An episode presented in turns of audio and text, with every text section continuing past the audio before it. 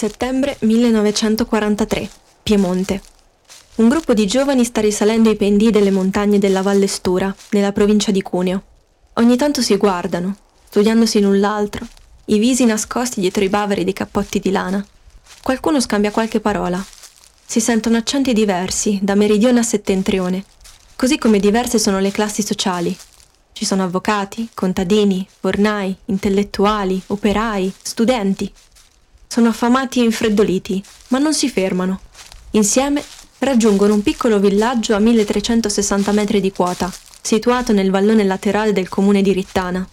Un semplice pascolo estivo, ma dal toponimo emblematico, Paralup, che in occitano significa al riparo dai lupi. Presto altri gruppi arrivano dalla valle. Anche i montanari del posto e i profughi ebrei si uniscono a loro. L'obiettivo è lo stesso per ciascuno, combattere il nazifascismo. In poco tempo quella dozzina di baite diventa il quartier generale di due delle più famose bande partigiane del Cunese, la Banda Giustizia e la Banda Libertà. Tra i loro membri ci sono anche Duccio Galimberti, Dante Livio Bianco, Giorgio Bocca e Nuto Revelli.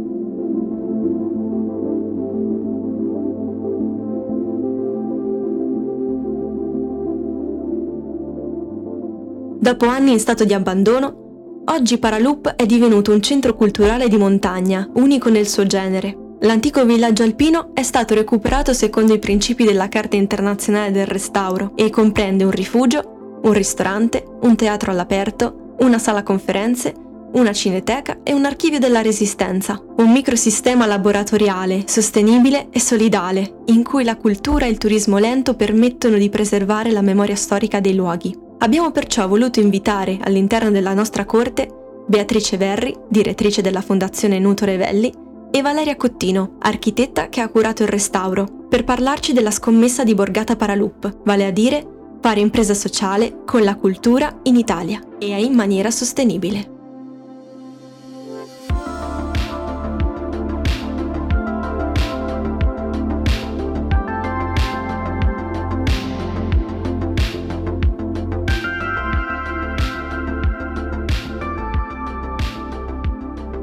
Questo è Nuovo Rinascimento, il primo podcast dedicato alla convergenza tra i saperi.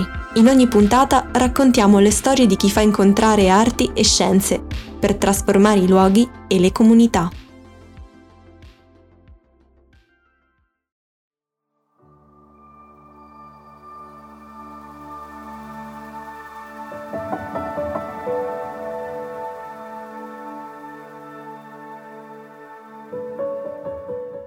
Cos'è Borgata Paralup, ma soprattutto come e perché nasce?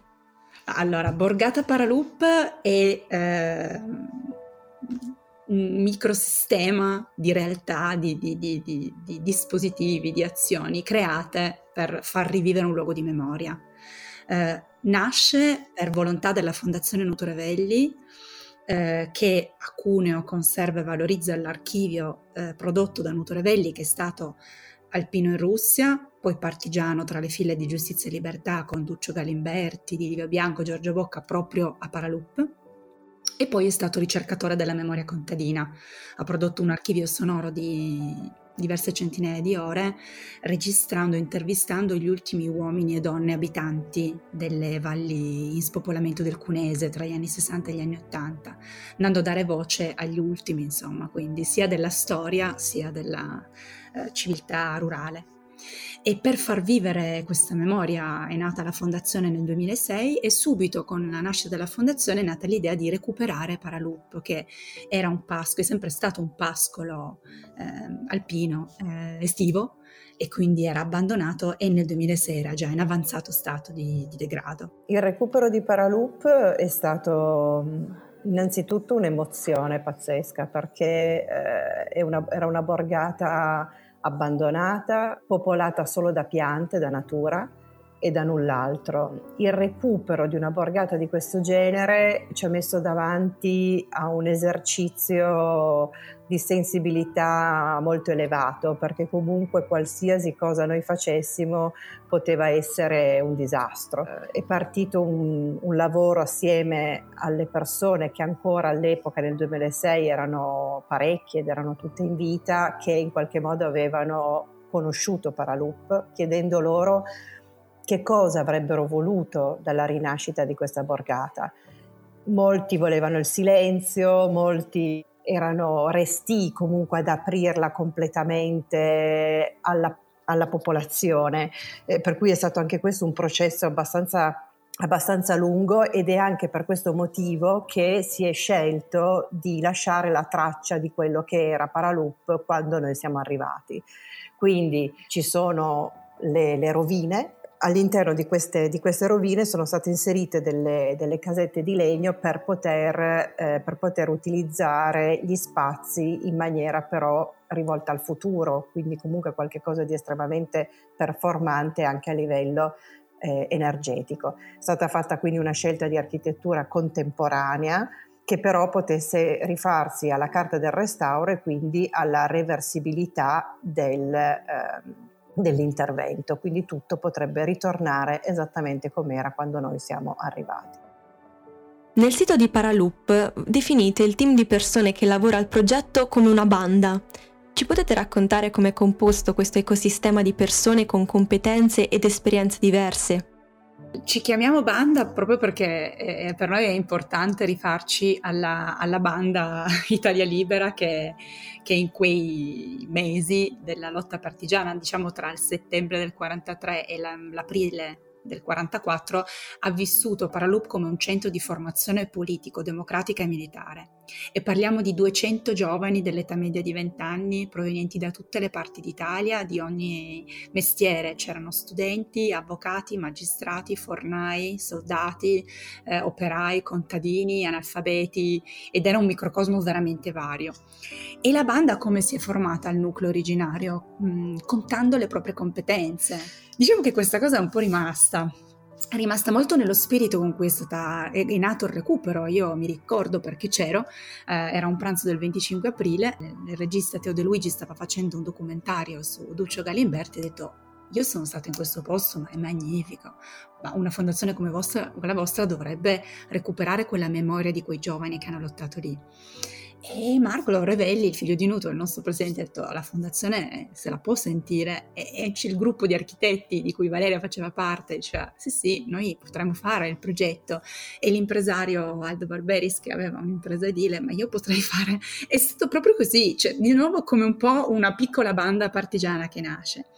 E la, la, banda adesso è un po' fatta da gente che magari come me ha più una formazione legata al mondo degli istituti di cultura e quindi eh, si occupa di eh, valorizzazione degli archivi, di, di, di, ricerca, di collaborazioni accademiche, di laboratori didattici con le scuole, di, di relazioni con altri enti culturali, di reti eh, sui paesaggi della memoria. Poi c'è invece su, abbiamo chi segue la cucina, eh, chi segue eh, la sala, chi segue gli orti, chi segue più la parte di progettazione, eh, chi come appunto Valeria segue anche, si prende cura non solo della, della, del luogo, della sua manutenzione, ma anche proprio della sostenibilità. Ognuno mette in gioco le proprie competenze e la propria adesione a questi valori.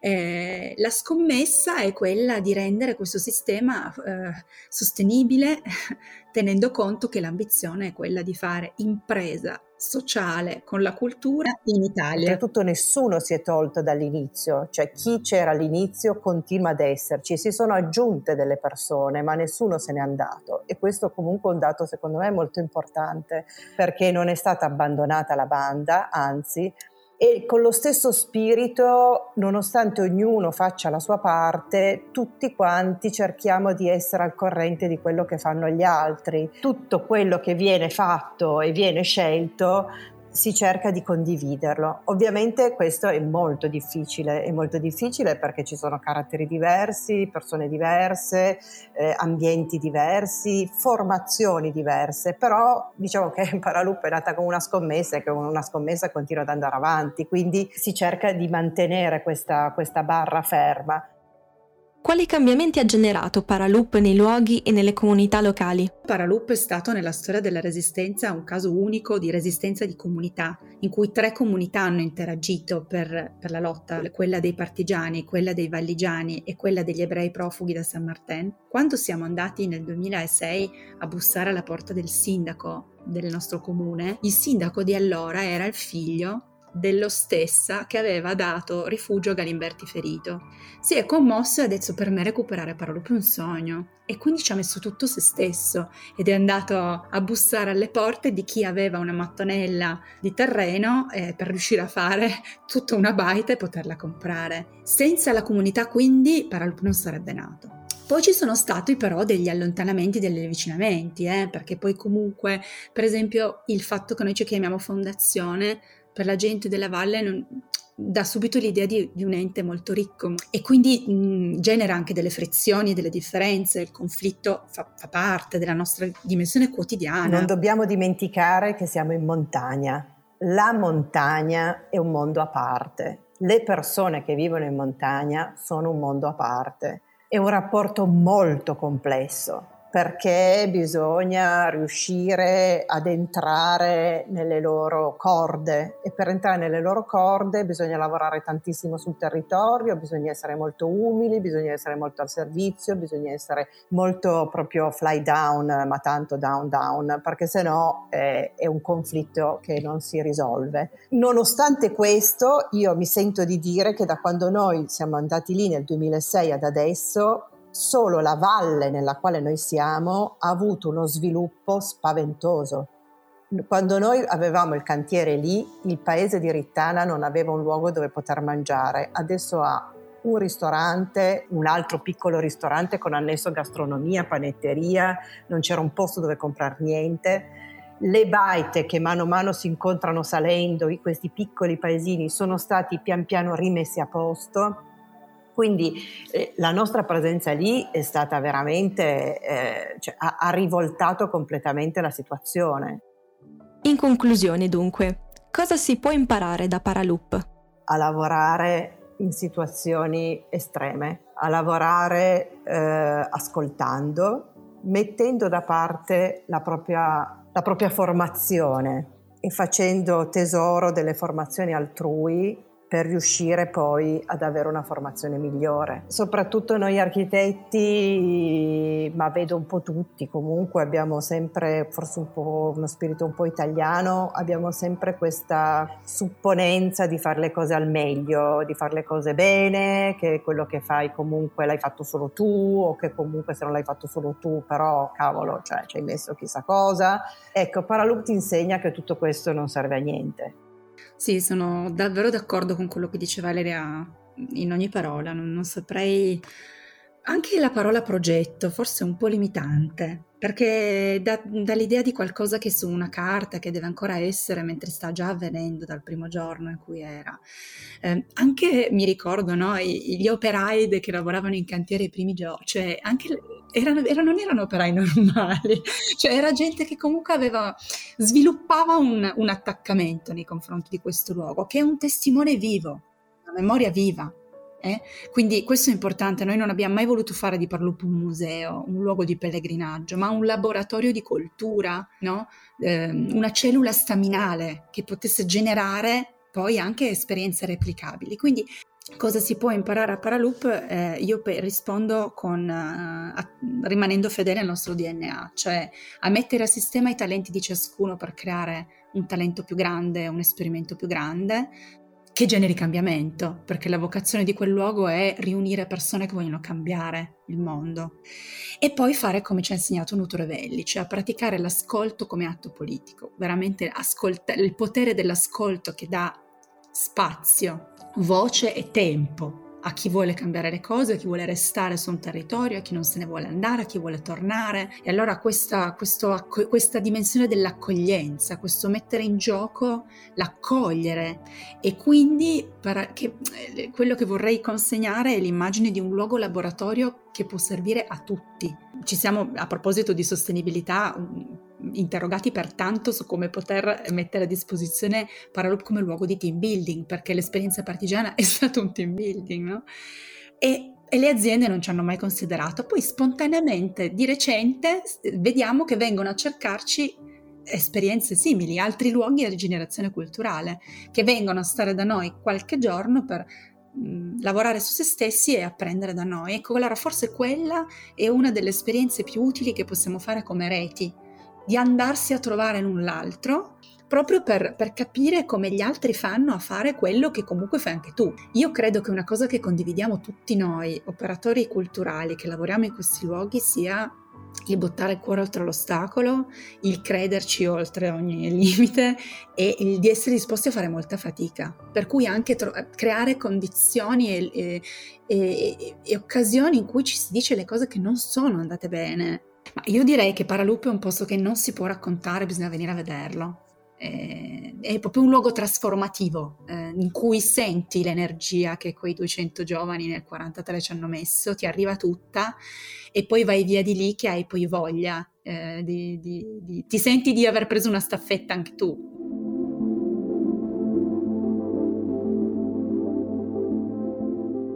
Per scoprire di più su Borgata Paraloop, i prossimi eventi e come raggiungere il centro culturale, potete consultare il sito www.paraloop.it.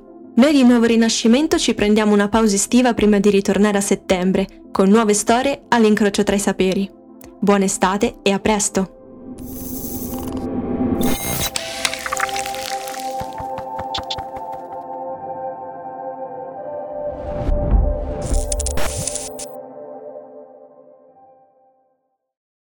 Nuovo Rinascimento Podcast è una produzione sineglossa. La cura editoriale è di Sofia Marasca. Produzione, montaggio e post-produzione sono a cura di Margherita Montali. Il progetto grafico è di Eleonora Rossi. Hanno collaborato il Comitato Scientifico di Nuovo Rinascimento MAG e il team di Sineglossa. Potete seguirci sulle principali piattaforme di podcasting, sul sito di Nuovo Rinascimento MAG e sui nostri canali social. E non dimenticate di iscrivervi alla newsletter per non perdere le prossime uscite.